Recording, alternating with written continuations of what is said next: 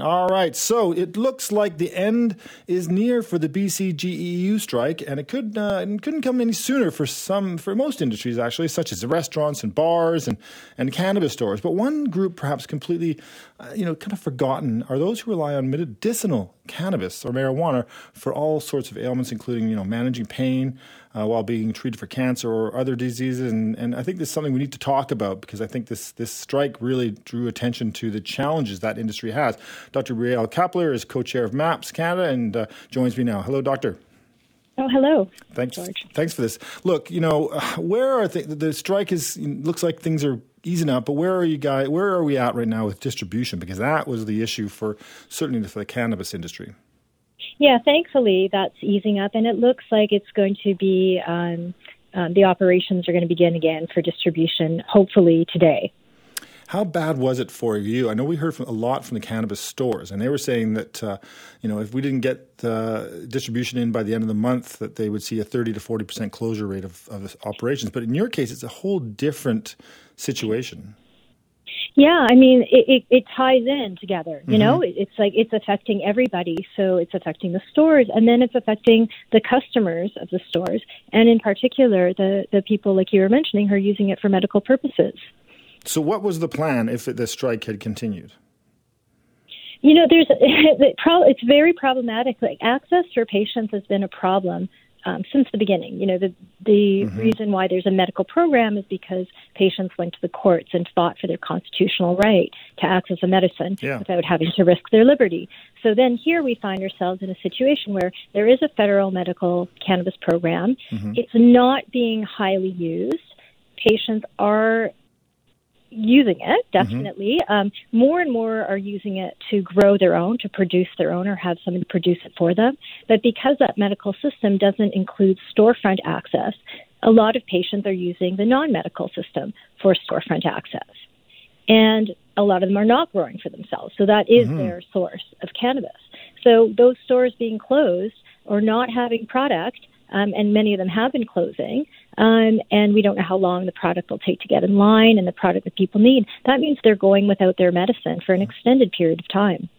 The stories that you hear, I mean, I have a friend who has MS, and uh, he switched to medicinal marijuana some time ago, and the the change was astounding to be honest. I was he was he was amazed and you know yeah. at what happened and how the the chemicals that he'd been putting in himself before were creating cancerous tumors on his you know on his st- stomach and then he switched to medicinal marijuana and all those things went went away and is you know it was a miracle really. So uh, is that kind of almost typical of the stories you hear with regards to medicinal marijuana you know, it really is. Obviously, you know, it's different for different people. Mm-hmm. Um, it does have that potential, though. I was working with the first Compassion Club in Canada, the BC Compassion Club Society, which actually is closing its doors today after about 25 years. Yeah, I saw that. Yeah. Um, and um, you know that's what I you know I experienced out there. Like I did intake sessions for eight years with patients, mm-hmm. and I was hearing those kinds of stories. So then one person who had been using it went across the border, didn't you know to the states, so he didn't bring any with him, and had horrible symptoms of MS, which he didn't even realize he had hmm. until he stopped using cannabis with the Compassion Club closing, uh, and then we have the strike at almost the same time.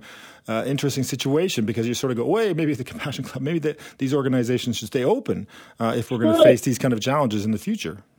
Very much. I mean, there, it, it's it's a shame. I mean, it's very sad. It's a big loss. It's a big loss. Mm-hmm. Um, there's also a Compassion Club in Victoria um, th- that's having challenges there. It's a big loss to not have these institutions and organizations that have been serving patients for you know a quarter of a of a century for 25 years.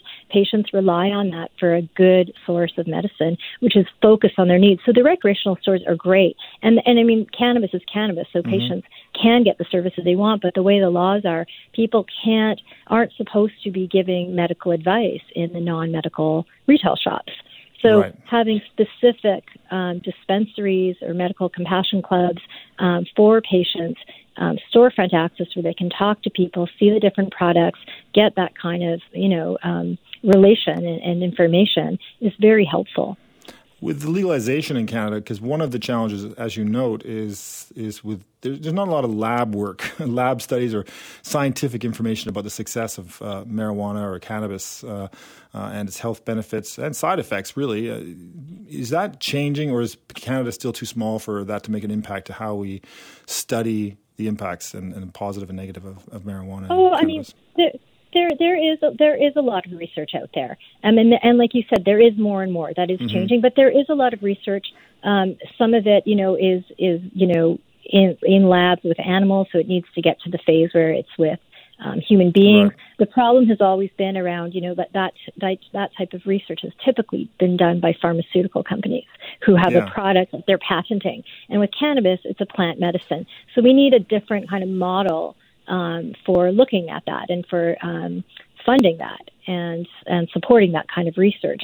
Um, but there, you know, there there is research, and there's more and more interest in it. Uh, the different compounds, the CBD and the THC, and what mm-hmm. works best, and the terpenes. But um, you know, we also have you know, uh, many, many, many years, uh, decades, you know, centuries, millennium of, of, of, of, you know, of you, you know, of recorded Personal, use for yeah. different symptoms and conditions. And then, you know, we have a lot of, um, you know, again, with these, you know, with the medical cannabis system now, there's a lot of physicians who are working with patients um, to have access and are tracking um, how that's working for them.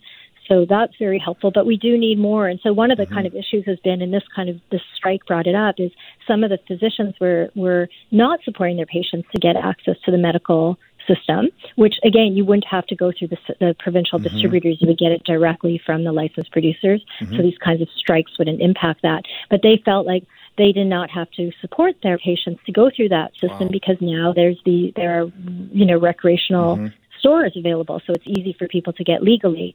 Um, and this might, um, you know, this might put more attention on that. That um, we need to make sure that there is a secure source um, that's uh, always available and hopefully more affordable. That's been another problem with the um, federal program is they've applied the same taxes right. for the recreational cannabis as they have on the uh, medical cannabis, so it's not affordable for everybody. Yeah, there's a tax grab there for the governments to to benefit from, which are not certainly in BC not benefiting as much as they thought they might. Was there any you know discussions with your group or any groups you know sort of lobbying the government saying, look, we don't know how long the strike's going to go on for.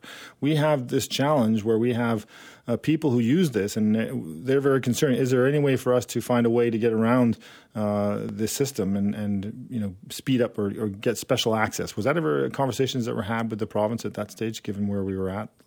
You know, I don't, I don't, I, you know, I know that the um, the retail association, mm-hmm. um, the BC Retail Association, they, they that was something that in their messaging with the BC government that they, you know, they kind of took on that voice and, and a bit of that advocacy as well. Mm-hmm. Um, just you know, acknowledging that even though it's not a medical system, it is being used by mm-hmm. medical patients. So looking at the statistics out there, about 53% of medical patients who say that they're using cannabis for medical purposes are accessing their cannabis from the stores. So you know that's it's, considerable amount of yeah. people who are reliant on that. So that that group was was saying that you know some of the things that they were saying were you know that um, I mean they're saying it for different reasons, also economic reasons. But the way with COVID, that cannabis was considered an essential service. Mm-hmm. I think when you're looking at for medicine, it definitely is an essential service. So just acknowledging that this is where patients are getting their medicine right now, um, you know that supply should never be um, stopped. Really. So how will you make sure that doesn't happen? I mean, is there an, a, obviously a, uh, this has shown some holes in the in the current system, and that uh, the government mm-hmm. needs to be mm-hmm. made aware of this federally and provincially that there needs to be this can't happen again. You know, you, while people have the right to strike and deal with this, when it impacts, you know, people's health, uh, there, there are special there's special attention that governments need to place on that. Well, yeah, and even more so. I mean, you know, it is Overdose Awareness Day, mm-hmm. and some of the people who use cannabis are using it as a harm reduction, um, you know, tool ar- around some of the the opiates mm-hmm. and other drugs that are, you know, potentially um, can lead to an overdose or problematic use. So it's it's very important. It's a very important tool that we have right now um, for harm reduction um, around overdose and, and the drug poisoning crisis. So even more so, I think that has to be recognized. And you know, one of the things that, that the province is, is bringing in is direct sales from the producers to the retailers. So that kind of helps by, by not having the central distribution that's, uh, you know, vulnerable to strikes um, you know, which, sort of like which happens from time to time yeah, and, and are, yeah. you know, like part of the society mm-hmm. we live in, and that's fine. Um, but yeah, so like, yeah, like the wine model, um, like craft, craft beer. beer, model. Yeah. yeah. So having direct sales. So that is hmm. coming in. And that should you know that that actually got went went on hold also with the strike, but that's back online. Okay. So that has to be expanded quickly mm-hmm. and and really solidified. Um, and I also think that we have to look at um, having storefront access for patients for you know for medical cannabis dispensaries like mm. the Compassion Club. I mean that that's a again a huge loss, but but but bringing that back in. Um, and I don't know that's going to be, you know, have to be a combination of the federal and provincial governments um, to do that. But that, you know, it's not in the regulations for medical cannabis. But that is always been a, a glaring error. Dr. Capler, I appreciate you joining me today to fill us in on this. It's been very helpful. Thanks for having me. George Affleck in for Jill this week. I uh, hope you're doing well. And now Claire Newell from Travel Best Bets joins me to talk about travel. Hey, Claire. Hi there, George. I have to start with the fact that um, for people who were listening on Sunday, uh-huh. uh, I guess a few people heard that uh, this it was actually just yesterday morning that I had to drop my son off to the airport, heading back to the university, which is always tough as a parent. I don't know. It feels harder for a mom. My husband was okay with it. I mean, I know he was still sad, but sure, um, sure. But what he, I he holds the reason in. I want to. Yeah, I know he holds it in, um, but I did want to mention because I, I had some of my friends' kids leaving on Sunday, which oh, was the no. day that there were chaotic Chaos. lineups. Yeah, and and Monday was quite tough as well. So I, my son had an 8 a.m. flight, and we ended up dropping him at the airport at around mm-hmm. 5:30 yesterday. We had absolutely no issues. In fact, I live quite close to the airport. And by the time I was home, he has an Nexus card, but mm-hmm. he did have two bags to check in. Oh no! He was actually, actually, I know, I know that always is a bit scary given the the mm-hmm. uh, the headlines of all the, the, the bags, but he had to, you know, he's going back with all mm-hmm. of his mm-hmm. things. And he had finished bag check and gotten through security and was at Tim Hortons before I actually got home. So I was really pleased to hear that. So yeah. I think it was a bit of an unusual thing what I, happened yeah, on Sunday. I know, but it's sort of, uh, I think people, usually, we're coming back from a, a nightmare couple of years. And I think people need to be patient and assume the worst when they go to the airport. I know that's what I do. I assume I don't yeah. know what to expect, so I'm going to make sure I give myself lots of leeway. And I totally get you know, if anybody who's an employer out there, you you know this, it's people. It's really hard to find people right now in any industry, yeah. and I think the airline industry and the obviously the airports are, are having this challenge too. And I think we just need to be respectful of each other and go, you know what, this this is happening. Well, it's interesting that you say that, George, because I've had a couple of people write into me saying that, well, I was on a cruise five years ago and it was not the same experience, or I was at a resort five years ago. Right. And I think that I, my reply is always, you know, I think that the expectations need to be in check mm-hmm. given the situation around the world with respect to travel. So whether you're flying, you're staying in a hotel, whether you're cruising, whether mm-hmm. whatever you happen to be doing, things aren't the same. You're going to be waiting longer for check-in. You're going to be waiting longer if you're ordering food at a restaurant. That's just the way it is. And mm-hmm. you're right. We do need to be patient and be respectful of the situation because it's just isn't the same. Yeah. Um, in the meantime, I, there's a, uh, airports winning awards, so I don't, I don't know. Yeah, you know, I have. I mean, I I have two shout outs um, yeah. today, one for an airline, but one for an airport. So what's really great is Victoria International Airport has been named the most efficient airport for its size in North America. But this is the fourth time that the airport has won the award. So real hmm. kudos mm. to YYJ. Yeah. Um, and this was in the 2022 Global Airport Performance so Benchmarking during Report. this nightmare that we're all living in, they're still doing well efficiently. That's impressive. Yeah, it, it's it's really great news for them, especially given the, the staff mm-hmm. shortages. They previously won in 2014, 2016, and 2020. Wow. And so, you know, other airlines, uh, airports in the mix were Orlando, Detroit, and San Jose. So these mm-hmm. were all most efficient airports with under 5 million passengers okay. in North America. So big shout out to them. Nice. The other uh, shout out I wanted to give was to WestJet because um, they celebrated their 15th anniversary of their WestJet Cares for Kids mm-hmm. program during the week of August 22nd. So in the 15 years, they've donated over 100,000 flights 100, to charitable flights. partners. Wow. Isn't that amazing? Yeah, uh, and really good long-standing partnerships with some well-known organizations mm-hmm. like Big Brothers Big Sisters of Canada um, uh, Hope Air, Make a Wish Canada, Missing Children Society wow. of Canada, Ronald McDonald House, just to name a few. And the the program itself, it really has a positive impact on the health and well being of young people. That's their mojo for this program. Mm-hmm. So they do it through gifts, and part of that is going to be through um, assisting with fundraiser efforts, maybe giving, uh, say, a, a, fundraiser is hosting an event, they'll give a couple of seats to ra- help raise money. They might reduce the cost of mm-hmm. travel if some organizations need it. So, a uh, big shout out to them. That's I think great. they're really well loved in in Canada, especially mm, Western Canada, and, and some negative we, stuff we, lately. But yeah, I think they're they're definitely yeah. seen as a fairly positive place. But uh, I think, like like yeah. you said, there's a lot of challenges in the industry. But anytime you hear about an organization doing good, you got to give them kudos. I completely agree. Um, I want to. Uh, do you use Airbnb? I do. Have you ever used them? Uh, yeah, and, okay. and, and Vrbo, yeah, or VRBO. Yeah, so mm-hmm. I don't think you're going to be one that this will uh, affect, but Airbnb is going to be using some new methods to spot and block people who try to use this short-term rental service to throw a party in mm. not just mm. uh, Canada but also the U.S. They have this new anti-party technology, oh, no. and it actually looks at a renter's history, uh, how oh. far they oh. live from the home they want to rent. So obviously, if it's close by, what? that's a big red flag, right? Yeah, of and course, whether, of course. And also, if they're going to be renting for a weekday or weekend, you know if it's a Friday or a Saturday night. But there's other factors in there as well. They've been testing this since last October in parts of Australia, yep. but it has produced, I mean, a produced a 35% drop in unauthorized party where it's been tested. So you know that this why, is yeah. working. So any Airbnbers want to be house partiers? Yeah, why, why, trash you're, my, you're why trash my house when I can trash somebody else's? Sure. I know I do worry though, because I'm going on a trip next year for a birthday and we've rented a house, but we have friends who are going to be staying close by, and so we're not having a party, but we're we're going to have a dinner. And I also, oh God, what's the what's the owner going to say if I have a couple of extra people over? Am I going to get busted for this? I mean, you always well, you know, that. I think they have the limit now of 16 people, and that can be whether it's for dinner or in that house at all. So it's one thing that you might owner of the house, let them know. You yeah. obviously, if you're upfront about saying we're having a dinner party, we're having X number of mm-hmm. people, I think that that's a different scenario than someone trying to go under the radar and then throwing a big rager that does damage to a property. You're not yeah. in that boat. Uh, what? What have you? What? Come on. Well, I'm past that, am I?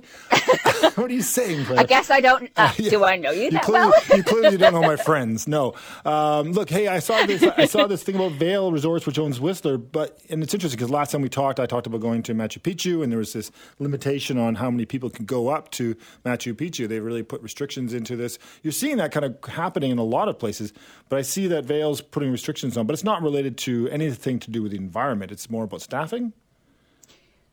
It's about staffing because mm. last year they took it on the chin about their labor practices and their staffing shortages because it kept lots of sections of terrain at a lot of the resorts closed during good snow conditions. Right. They, like they actually could have been open. So they're having to increase minimum wage and um, they average hourly wages they did right across the whole company by about 30%. And this is across all 37 of their of their resorts, including Whistler Blackcomb. It's not going to impact anyone who has passes like Epic passes or okay. um, seasons passes. But if individual lift tickets are sold out online, they're not going to make them available for walk up customers just so that they can manage, make sure that every day is a good day for those who actually have the ticket. So mm. I think this is a smart policy, uh, especially I think this is going to be a season that is tough for them again for staff. Mm-hmm. Getting people in, getting visas for a lot of people come from overseas to work at these mountains. And I think that it's yeah. been difficult for them. Some parts of, of the world that they recruit from, they're just not even open, or it's way tougher hmm. to get what they need to be able to, to get here in time. So let's hope that it's a better season than it was last yeah. year. But I, I know get, for a lot of people get who Australians have been back there working, or the, or the Irish. I mean, you go to Whistler, it's all Australians it. and Irish. That's all you meet. it's so true. Yeah, yeah. It's so true. Um, do you want to chat us some deals, or do I know we uh, might want to go to a, yeah, we'll a commercial break? after the break? But I just want to quickly ask you, just related to vaccination or just related to COVID. I mean, I see that some things are opening up. I mean, Carnival's uh, letting some crews they're loosening up, and I see that in Japan's opening up. Yes, it's really interesting. You're, we're seeing yeah. an end, there, light Let- at the end of the tunnel, maybe. We are, um, and I wanted to talk about the cruise lines in particular as of September 6th, Royal mm-hmm. Caribbean as of September 5th. I know that other cruise lines, including Disney, are all moving to loosen restrictions on board. They're actually allowing unvaccinated guests to self-test for COVID-19 oh. on most cruises. Huh. Um, and that's all in a move to loosen the reins on the p- pandemic yeah. era. Yeah. yeah, it is. And when I, when I say that, that it's self-test, I'm talking about the ones that you just get free at yep. the pharmacy mm-hmm. and you take a picture of it. And that's all you're going to need. You don't have to have the full letter and everything. So okay. that's all starting in early September to keep that in mind. And right around that same time on September 7th, mm-hmm. Japan is ending its requirement for vaccinated travelers to have a COVID-19 test to enter. So just to clarify, this is obviously a gradual opening for Japan. They really they were they, strict. They have a hard hit tourist economy. Mm-hmm. They were strict, but visitors have to have received at least one booster vaccine mm. so that hmm. they can waive that pre-entry test. So three mm. shots in total. Um, so just keep that in mind if Japan's on your list or you want to visit friends and family there. It's uh, three doses required, but then you won't you have to do any COVID 19 okay. test. So, yes, things are easing up around the world. Yay. I'm still a big fan of double checking everything. Yes. Um, and you can do that on a couple of websites. Uh, one of them is the IATA.org destination tracker. Mm-hmm. The other one is Sherpa. If you do a Google search for the word Sherpa travel, S H E R P A, or PA, yep. and then travel, it will come up with a, what looks like a, a, booking engine where you put in your flights, whether you're vaccinated or not, and where you're going, if you've got a connecting flight, and it will give you all the information that you need, both going to a destination and coming back, and give you kind of the red flags, the warnings if you need to wear masks into restaurants, if you, you know, anything that might affect your travel plans while you're away.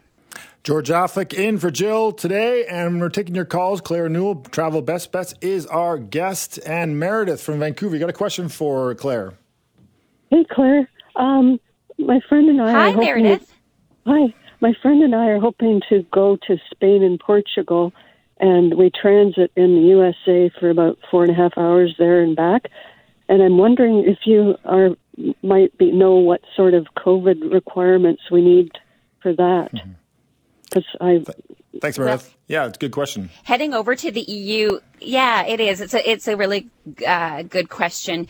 Um, if if you are fully vaccinated, there's really nothing that you're going to need other than coming home to use a ArriveCan. Going into the US, you'll be Ugh, fine, and then heading over to most of the EU countries. I know. Um, I don't see that going away anytime uh, soon, but it's a very easy trip for you, Meredith. Uh, especially under the the previous circumstances, things are much much easier than they were even just six months ago. Fantastic. There you go, Meredith. Hope that helps. All right, Garth from Ladner, go ahead for for Claire.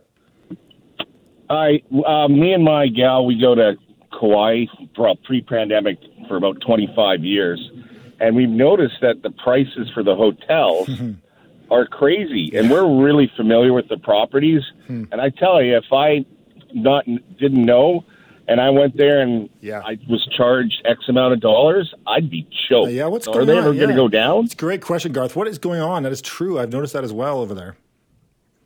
So have I. I have noticed it. Um, all of the Hawaiian Islands since um, basically once the restrictions started to lift, you have so much demand for the the, the all four of the mm-hmm. the major Hawaiian Islands. And I was actually on a flight not that long ago, and I overheard a conversation between obviously a sales rep for one of the Hawaiian Island hotel chains and someone else, and they were saying that they can virtually charge what they want. there is people, that much demand. That's it. So, and mm. until the demand starts to drop, this is unfortunately like the new norm. So I, I've noticed this, uh, and people who have, like you, gone year after year are just yeah. so disappointed with yeah. the costs at the moment. And they don't have Airbnb much there either. They were quite strict about that stuff over there in Hawaii. Yeah, yeah. Uh, it's really unfortunate, but especially parts of like Wailea, yeah. uh, on in in um, on the island of Maui, mm-hmm. it is just astronomical. Yeah. Some of the the really kind of bougie, fancy hotel chains are charging two, three times what they normally charge find pre-pandemic. Find somewhere and else to go, I guess.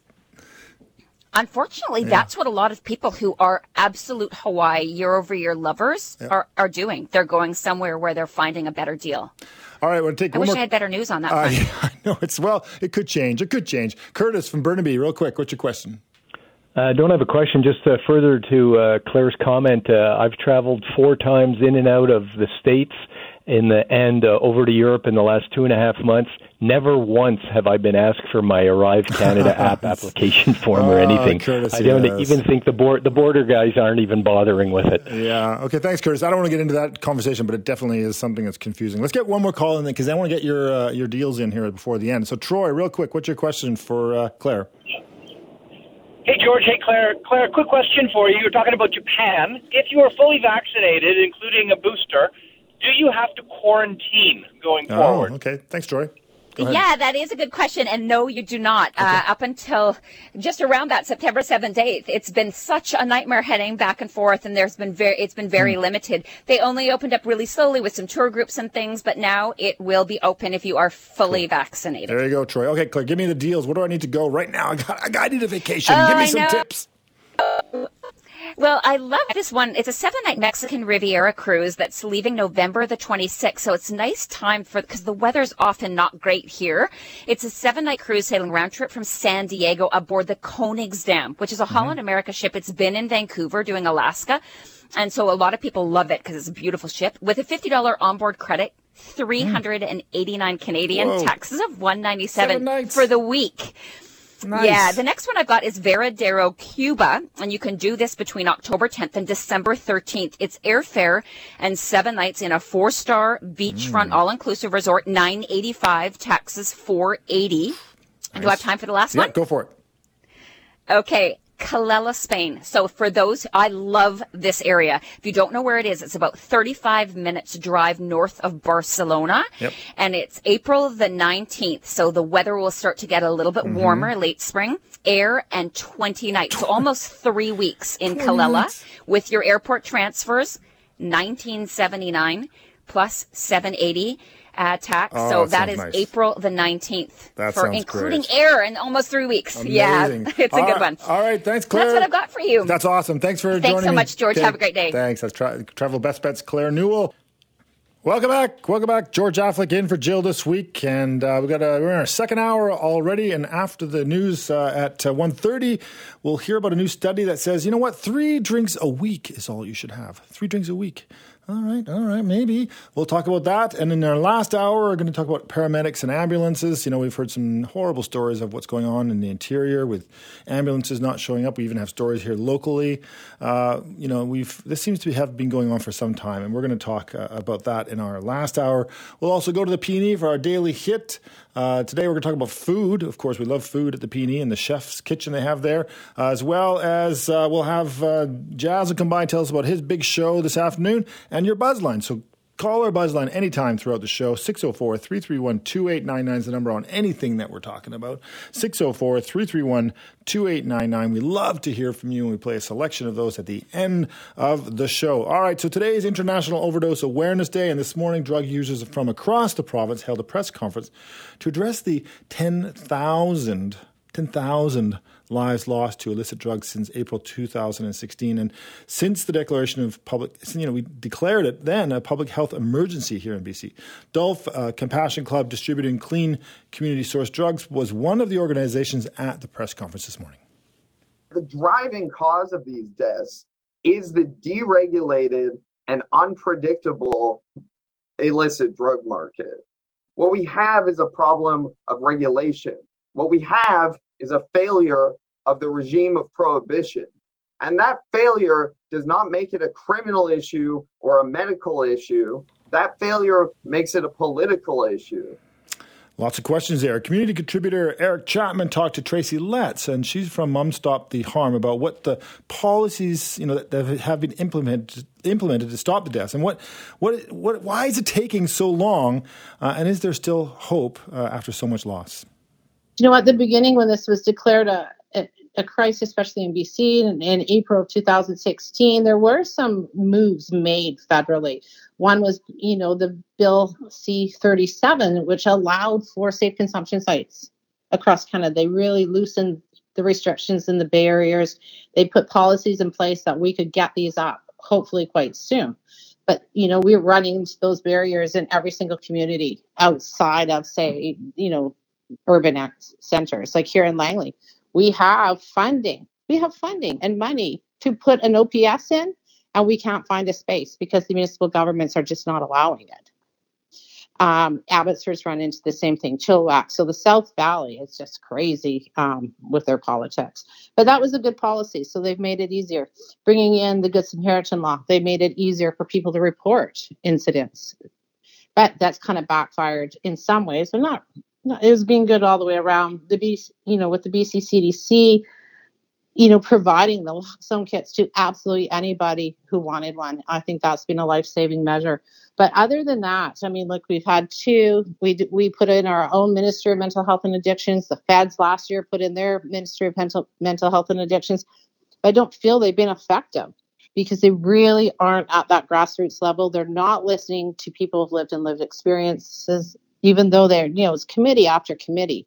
But it's what they're hearing is not being put into policy, and I think that's a huge failing on their part is we have this thing in our heads that we know better and we know what people want and we know how to give people what they want but we don't ask them what they actually want or need. And i think that's huge on our end.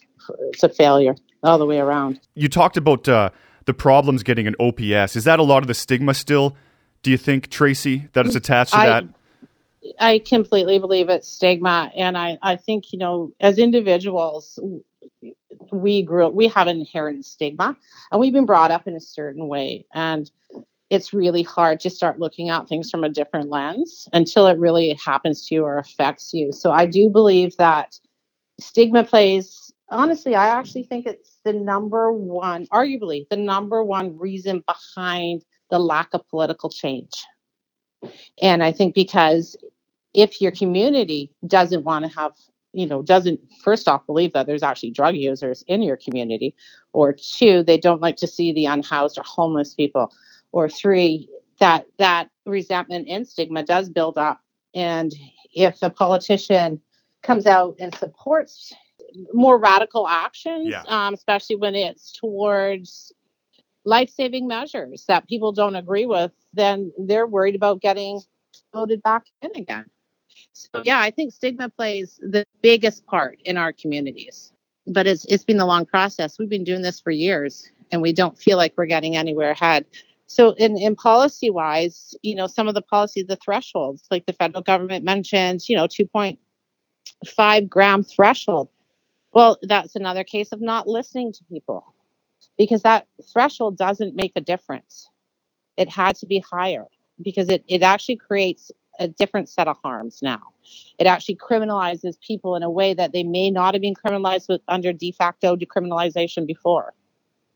It also may put people more in stream or in line with what they consider trafficking. So that opens more doors to criminalization. what would you like to see happen in in the immediate then I'd like to see the Compassion Club model. If that's the only way we have to go right now, at least it's going to save lives. So maybe just kind of open the doors to that a little bit. I do know, you know, groups like DULF, they're bringing, uh, they are, they're having to secure their drugs from the black market because there is no other choice. And in reality, every single illicit drug that we're seeing on the street now are bathtub mixes that are made here. We're importing so little.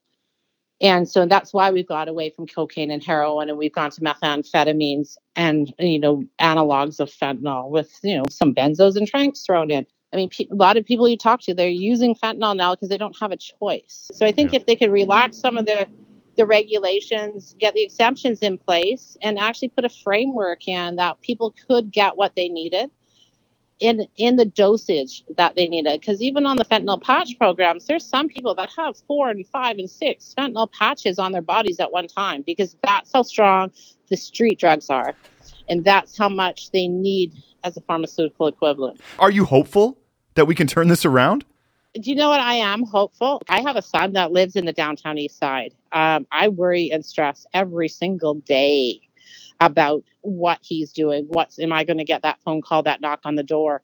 Um, yeah, I'm hopeful because I have to have hope. But I'm also hopeful in that I think people are becoming more educated. They're becoming more, recognizing that this is an issue that we all have to put our minds to and and work towards a common solution. I think that there's a lot. Yeah, I hope I do have hope, and I do believe that we can get there. I just don't know when we're going to get there because it yeah. feels so glacial that how we're moving now.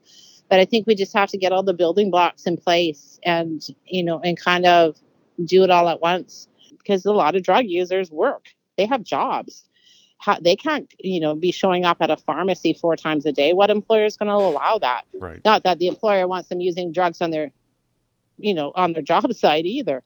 But it comes down to we have to find a balance, and we have to actually start being more of a caring community to to work t- towards that.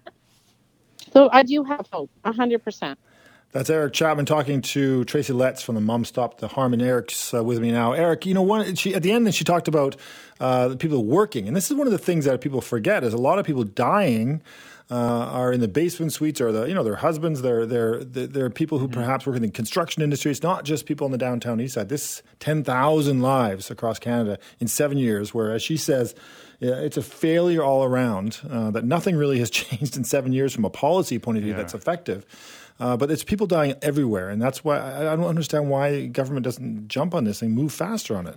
Yeah, yeah, George. You know, uh, if there's a there, uh, uh, Garth Mullins, who's a is runs the Crackdown podcast, he told me that there's a, a the studies say that there's around hundred thousand drug users in all of BC that are reported. So that's not even the people that are coming forward, because again, mm-hmm. the stigma attached to this. So if there's a hundred thousand, let's do some quick math. If there's a hundred thousand drug users in BC and they're all using on the downtown east side. Well, the deaths alone would have eliminated the entire population, mm-hmm. doubled by now.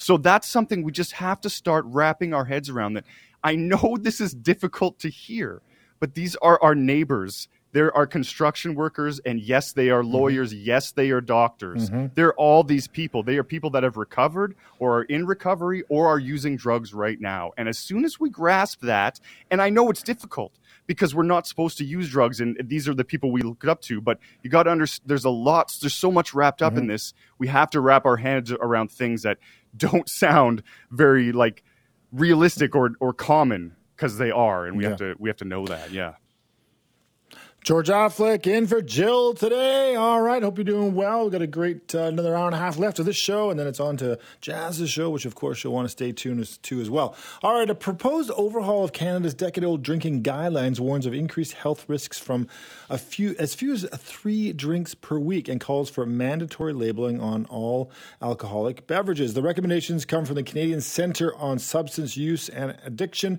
To discuss this, we're joined by Tim Naimi, director of UVic's Canadian Institute for substance use research, and was he was part of the expert panel that developed the new guidelines. Hey, Tim, how's it going?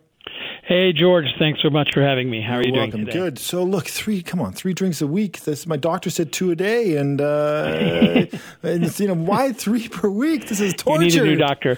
listen, George. We're we're obviously not out to win any uh, popularity contests, but um, seriously, uh, what we want is for Canadians to have the best mm-hmm. Uh, sci- scientific information to make to make health decisions.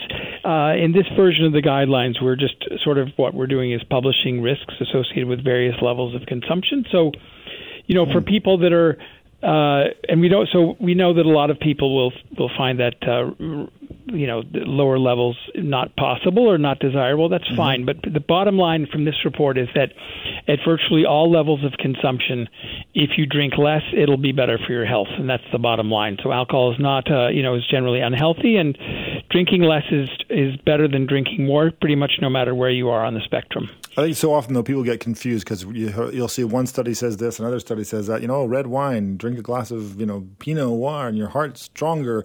Uh, but you're saying no matter what, it's a carcinogen. Don't stick it in your body. Well, basically, what we're saying is that you know if you have j- just in terms of sticking to the sticking to the facts mm-hmm. that you mm-hmm. know that um, you know based on the the latest research, and I think uh, the the you know, Health Canada and CCSA did a great job with the best studies. Five thousand studies reviewed the best quality. That the you know your up to two drinks a week, your risk is about the same, but above that, the risk does start to go up a bit. Um, so so there's some moderate increase in risk at three to six drinks and then it goes up quite steeply after that. And we're so, yeah, we're talking set like cancer. Uh, yeah. Also. So so basically, and the other way to think about this, George, is that we that alcohol can affect 50 different diseases. Uh, I think most people, I hope, are aware that you know that alcohol you know, heavy consumption of alcohol is is um, is bad for all forms of disease. Mm-hmm. I think it's just the idea with that where the risk, you know, the, in the last 10 or 15 years, the science has evolved quite a bit in terms of showing where the risk starts to go up, and it's up to you know people's own judgment to uh, to know what to decide what they want to do about that. But one of the things that is you know we are much more aware of now, and which we have much better studies, is looking at alcohol's role in the development of at least seven types of cancers, Hmm. including some biggies like breast cancer uh, and colorectal cancer, which are leading causes of cancer death in Canada. The and it's not just your in your body that your study looks at; it's also the impact of uh, you know um, disease and, and, and alcohol in our society as far as what it does to mental health. And, and do you also look at costs of, of the process of you know if you, people do get sick and all those things? Well, not in this report. So this report is really focused on the level of alcohol consumption and the risk of death mm-hmm. for all like 50 different conditions that are known to be related to alcohol consumption. Then we kind of stick those together and come up with the estimates of overall death. But in the in the report, of course, we do cover off on some of the other dimensions, like you mentioned, social problems like violence, child neglect. These are things obviously that people have who drink more heavily or who you know binge drink, drink to the point of intoxication. And then you know in terms of costs, you know alcohol is far and away the leading drug in terms of generating health costs and lost productivity. Uh, a lot of the deaths uh, um, for alcohol occur among working age age adults and a lot of the problems. So yeah, there's added dimensions besides the the health dimensions for sure. But there's a certain irony, and certainly here in British Columbia, where we just uh, got Hmm. through a strike uh, Yeah. with the BCGEU. They manage the distribution of alcohol. The province Yeah. makes billions of dollars off this. Yes. There's a there's a conflict of interest, and if they want to take this study seriously for the government. Well, that's an interesting. I'm, that's really great because you know, in general, in in public health, and I'm a physician, and you know, we tend to think of of monopolies or government control of alcohol sales as a good thing compared to the privates, and and that may be true. But you're absolutely right. The government does, you know, is in a conflicted um, position on this point because, as you mentioned, they make a lot of tax revenue. Interestingly, because of all the costs of the alcohol they sell at the current tax rates, Canadian taxpayers are actually losing money selling alcohol. But putting that aside, because of healthcare um, costs, or well, and all the other that? things that come along with it, or is it? yeah, because, yeah. primarily because Right. of of healthcare Yeah, costs. Yeah, sure. Okay. Um, but anyways, you're absolutely right. There is a conflict, and one of the things that I think is nice about this uh, report is that, listen, we we want Canadian uh, consumers, Canadian citizens, to be informed about alcohol, but all of us are busy. All of us have lots to do. The the idea that an individual person can control everything about their life is, of course, n- not true, right? So, so like all of us, you know, the the government or the society plays a massive role in kind of nudging us to make a little bit better decisions. And we're not saying, you know, don't drink alcohol or don't sell alcohol, but again, if everyone drank a bit less, you know, eh, people would be better off health wise. So, what we're calling on in this report also is for the government to take a more active, you know, role in the area of policy to mm-hmm. help make, you know, the decisions that their you know that their own commission has found. And, and one thing that we talk about in particular, George, is the need for mandatory informational labeling of alcohol Yeah. products. I am. You know? so- I am always like looking at. I'm going. Why is there no information? I buy a. You know. I- I'll buy like Kraft Dinner for my kids, and I get all the Yeah. information I need about the garbage in that. Uh, you know, offense, but you know, it's not a lot of cheese in there. Um, Right. So why can't I see what's in my you know gin and tonic mix or whatever? Exactly. Why? Exactly. Why So- is this? Why is this not even? Why is Well, this? Exactly. So I always like I have a I when I give a talk, I'll give a picture of a pan, you know, a, a can of uh, of peas. Yeah. And on the back of a can of peas will be this massive thing. It'll tell me how many calories, mm-hmm. what is the standard, how many mm-hmm. serving sizes are in the can of peas, how many milligrams of magnesium are there. And meanwhile, we have alcohol products with absolutely no health warnings, no information about how many calories there are, no information about how many drinks there are per container. If I go, if Yeah. I go buy a bottle of whiskey, how many drinks is that? Well, if mm-hmm. If the if the government is purporting to want people to know how much they drink and to consume less, but the, there's not even information on the bottle on as simple as a thing as how big is a drink. Yeah. in this bottle and how many how many drinks are in the That's bottle. Because if the health regulations say, oh, you know, even though you may not agree with them, or let's say it's Right. two drinks a day, then that if that's the regulation, then if I buy a bottle of wine, it says it should say there's four, four and a half bottle, four and a half glasses in this Right. bottle, you know, or something, right? So I think what we're trying to do, George, because you know we we know like we're trying to move away from this model of telling people what to do, mm-hmm. but on the other hand, if we want to have people be informed consumers, they have a right to know stuff. And right mm-hmm. now, you know, alcohol. I mean, as much as you know, I might enjoy alcohol or you might enjoy alcohol. It, you know, it is a calorie dense, carcinogenic, potentially addictive substance, and you wouldn't know any of that by looking at a label mm-hmm. of a container on alcohol. And yet for a whole bunch of like healthy, you know, innocuous products, you know lots and lots of stuff. So that's just obviously a carve out for industry and there's lots of reasons behind it, but but I think it needs to change and and that way I think we can all agree that again, we know that not everyone is going to be interested or want to to uh, follow all health recommendations or information, but at least people have the right to know. But they didn't ha- support uh, back in the day um, cigarettes uh, being you being informed on them either. And, and as you know, having grown up in the when everybody was smoking until nobody's smoking, you know, the the the packaging was directly related in my mind to to what happened to that. Uh, you know that this education process includes included the packaging and showing you what this stuff's going to kill you. Literally Right. would say that on the packaging. Are you saying that maybe we should go that far? Well, I think listen, um, I think there's some basic elements that should be on the label, and and this ties into the guidelines. Number one is standard drink. A standard drink in Canada is in the U.S. where I'm from. It's about a you know a can of beer or a 5 ounce glass of wine or a shot of spirits. Um, there, there needs to be clear information saying how many standard drinks there are in every each and every container of alcohol sold and what the volume is. Just mm-hmm. like on the can of peas, it'll be like mm-hmm. serving is four ounces, and there's you know this, there's four four servings per container. So there needs to be standard drink labeling. Number one. Number two, there need to be some some health information like mm-hmm. alcohol causes cancer. Like alcohol, I think you know again, I think that's a big one. You know, birth it could be rotating messages, birth defects, you know, violence, etc.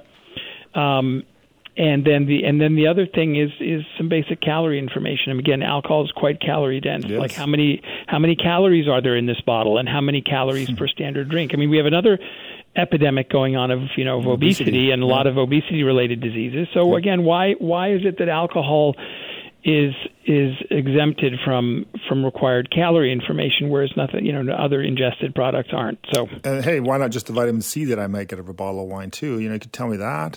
What's that? the vitamin C I might get out of a bottle of Right. wine. You know, Yeah, might as well know yeah. that too. I Uh, mean, it's funny because some products, uh, some alcohol products that are marketing more towards health, if if they do make any kind of health claim, like they have to put everything on there. So, so you can find some some products that are labeled, but it's that's the exception, not the rule. Does the report go into uh, other uh, like legalization of you know, drugs, uh, uh, marijuana, um, cannabis, that kind of stuff at all? No, Okay, no, sorry, it's just boring. It's just alcohol. That's okay because no, because it's something that I think is important. All right, so th- this is you're you're seeking public input into this. So how do people uh, give you their thoughts? well, we'll that's be great. seeking, I think uh, you can you can. Gosh, I gosh, I, yeah, I'm the wrong person to ask. All right. Uh, but I think you can go to the Canadian Center on Substance. Yeah, their web- website. CCSA website, and there's a, and also I believe through Health Canada you can you can input comment. until the end of the month, I think, right? I think so. Yeah. And what happens to Um, all that information then? When you get these comments, maybe it's positive, maybe it's negative, then you put it into the yeah, final report. So, well, I'm one of the expert panelists. We don't have much to do. Well, like I think if there's any kind of a scientific criticism, or Mm-hmm. Okay. say, hey, you forgot to include this study or whatever, then we will get uh, drawn back into that process. Hmm. Um, but I'm I'm actually that might be above my pay grade. believe it or not. all right. Well, I appreciate you joining me today. Tim. Yeah, George, thanks a lot. And again, we, we're we're you know um, you know we we're just uh, happy that you covered it, and I think it's good for people to know they don't have to get down to any particular level, but in general, like less is less is better, and at least when it comes to health. Welcome back, everyone. George Affleck in for Jill. Hope you're doing well. All right. So, several reports this week of communities with understaffed ambulance and paramedic stations. They're, they're arguing that uh, those staff shortages might have led to some tragic deaths. Now, hearing that, you'd think you'd see immediate uh, action from the province. But then we thought that two years ago. Back then, there was uh, it was reported that many part-time paramedics, especially those in smaller towns and communities, could not be enticed to work there because the pay was so terrible. Has that changed at all? Has it? What has been done to entice these first responders to move, live, and work in these small towns around BC? To discuss this and other things, we're joined by Troy Clifford. He is the ambulance. He's with the Ambulance Paramedics of British Columbia, uh, and uh, the union that represents over 4,500 ambulance paramedics and emergency dispatchers in the province. Hey, Troy, how's it going? It's going good, George. Thanks for having me on. No worries. Look, this has been one of those weeks. I know you know that, and I'm, you know, but I, I remember hearing, and I don't want to get into that because I think we're we're hearing the results of that. But I remember hearing, uh, you know, a couple of years ago that many small town paramedics were paid on this sort of kilo pay scale. And I'm, you know, first of all, what is that, and has that changed? I just want to know more about this part time thing because this is where I think these small towns are really challenged. Yeah, so you know when you say a couple of years ago, this has been a long, long-standing issue mm-hmm. that precarious work in primarily rural and remote BC. Um, and what it, what that kilo is, that's a kilo is a call sign that we have. So mm-hmm. just for the your your listeners, and it is it's a, it's it's assigned to an on-call ambulance, a part-time ambulance that is paid uh, uh, a two dollar hour stipend while they're waiting for calls. Um, and when they're when they receive a call in their community, when they're on that call out ambulance, they're paid their paramedic rate um, for the duration of that call for a minimum four hours. So uh, in a lot of rural and remote communities, what that means is that uh, somebody has to be available in their community, ready to respond to emergency or an interhospital transfer. And if they don't get one of those, which a lot of those communities are not the highest call volumes, then they don't get uh, other than the two dollars an hour so a shift. They can get twenty four dollars. I mean, that's almost um, an, it's almost an insult. Two dollars. I mean, you might, you're you're basically working for free.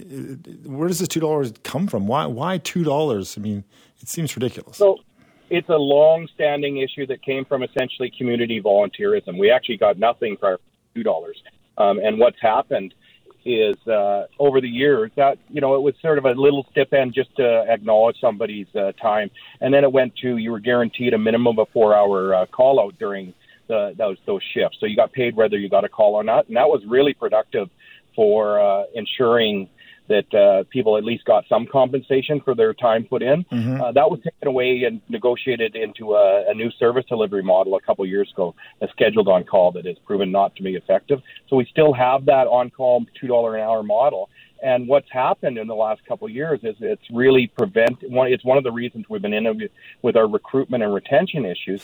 We're no not kidding. able to recruit in those small towns because people just are not prepared to do that. They have options, of course, um, and they're not they're not coming into the service because of that precarious model. I mean, we look at towns like Barriere, which is in the news this week, you know, and they were at 60% capacity, I believe was the number. Um, you know, to get that 40% in the town saying, the mayor saying, we're trying to get people up here, it's looking good. But, you know, it's not a huge enticement. It's basically you got to go there, have another job, and then that's just something you do on the side. Uh, but you have to have skills to be a paramedic. Yeah. So, yeah. So what that, you know, using Barriere, Clearwater, uh, Valemount, uh, you know, Gabriola, all these communities mm-hmm. that that scheduled on call has not been that model of on call has not been it's not uh, met its objectives. Uh, the world's changed in the last couple of years as we've been talking about. But really, what uh, a lot of those those communities we're talking about, including Barriere, have a 24-hour full-time ambulance that was put in place by this government um, to cover off the community. What's happened is we're not able to backfill those secondary ambulances, and a lot of those full-time positions. Ashcroft, another example that you know we've had some tragedies there, mm-hmm. um, where the positions are not filled, so it's going out of service, or they're being drawn. And we're seeing this overnight. We've seen some real challenges in Nanaimo where those communities around are being drawn into that full, that that urban uh, larger center because of their staffing shortages, right. and that's leading these vacancies in these communities and putting uh, those communities at risk for response. So it's kind of a twofold issue. Mm-hmm. Um, you know, and we're relying on uh, other agencies like the fire or first responder volunteer agencies that are not trained or within their scope to do the work that people need. Paramedics that are qualified, trained, like you said, mm-hmm. to treat transport time people in their time of emergency. Yeah. And that's what put these full time positions in these communities. Um, and that needs to be really recognized because that is that is what's working, and that will provide an ambulance to treat and transport them in time of need. First responders are a vital role or part of the whole system, yep. but their their role is to provide critical interventions in a time of emergency to support the ambulance service, not replace them. Um, you know, I know there's been some discussion and frustrations that maybe they should treat and transport. But replacing with another agency to do the work of paramedics is not in the best interest of patients Mm-hmm. or those agencies. They have roles.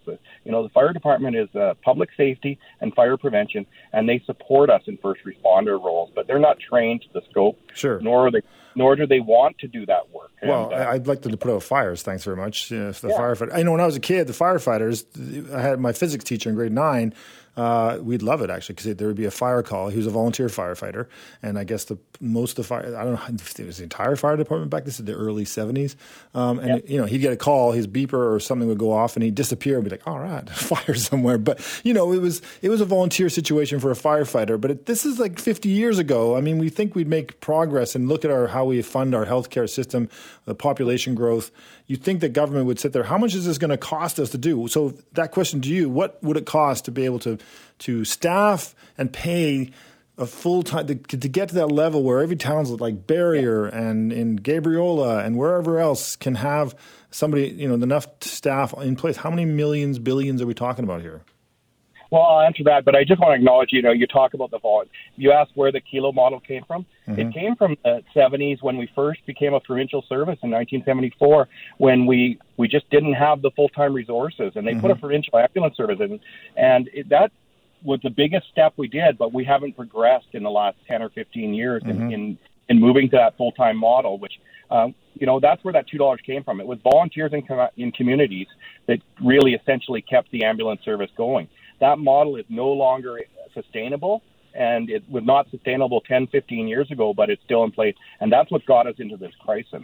But you know with respect to what's it going to take you know if you look at the overall healthcare budget and the um, you know the amount of money that's put into this current government put into the ambulance in a couple years that's a, it's incredible what they did. But really what it's highlighted is how far behind we really got.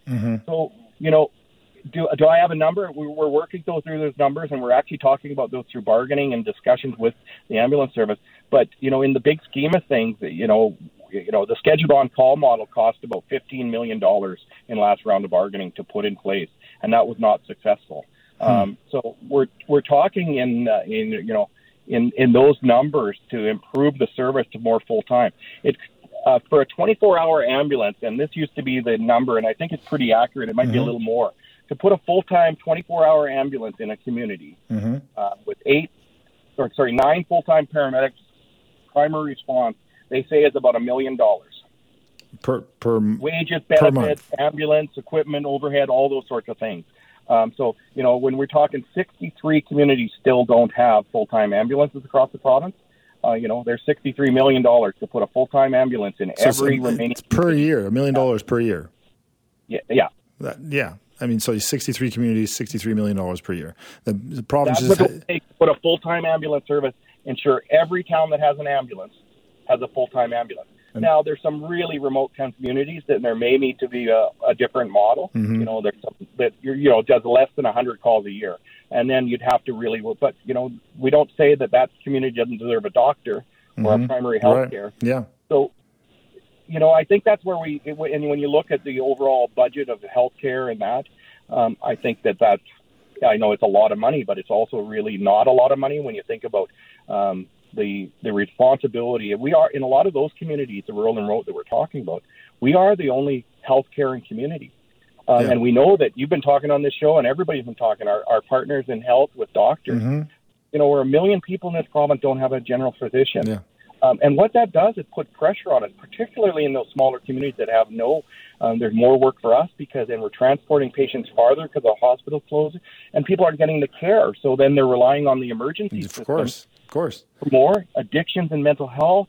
Yeah. We know that those people, you know, in their time of crisis, unless they're having a crisis, the best place for them is not in the back of an ambulance or an emergency department, um, unless they need immediate interventions.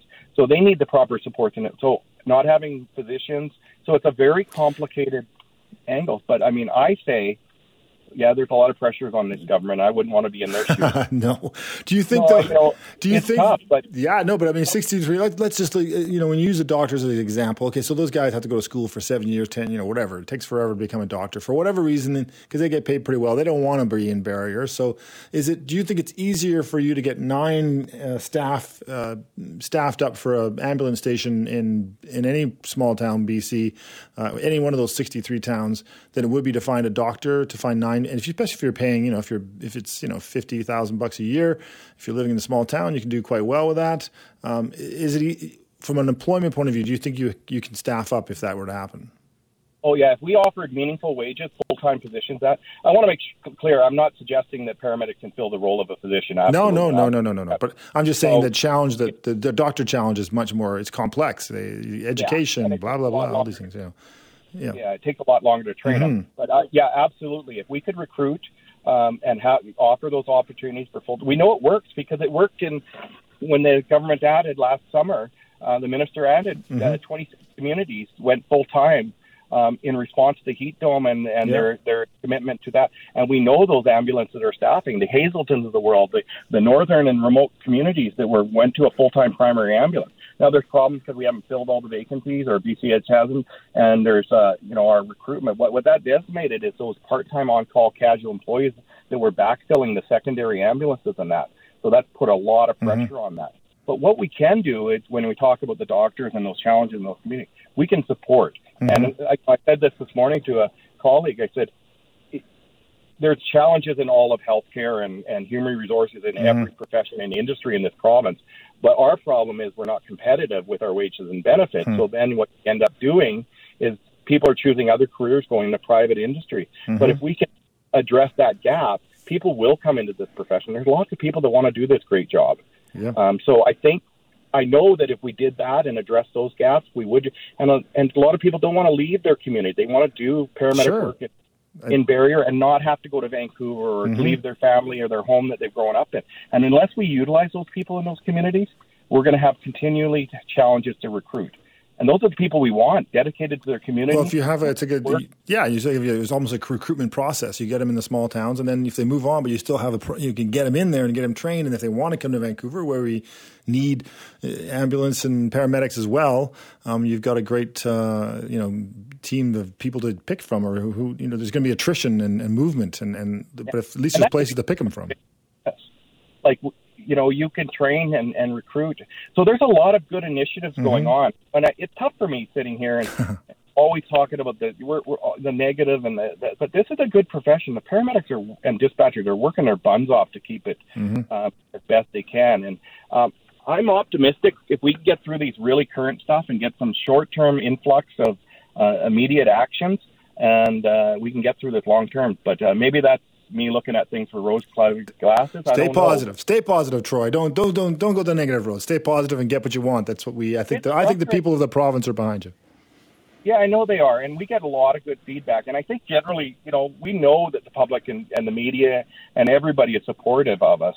Um, it's tough for our paramedics and dispatchers when they see when they can't do the job that they've been trained Mm-hmm. to, or when they respond to a call and somebody's been waiting in their time of need. That emotional and psychological stress is incredible pressure on them. You know, and when they hear of something in their community like Ashcroft and others that we Mm-hmm. mentioned, is devastating for them. And you know, and and you know that's why we're seeing these more psychological injuries. They're not the actual ambulance calls; they're the system or the operational stressors that are putting the pressure on our members. And it's I talk to them every day, and they're it's in tough. Yeah, I bet. I bet. And in this past couple of years, especially. Uh, Troy, thanks for joining me. I really appreciate it. Sorry uh, for taking so long. No, but, no, all good, all good, all fascinating stuff. I appreciate it.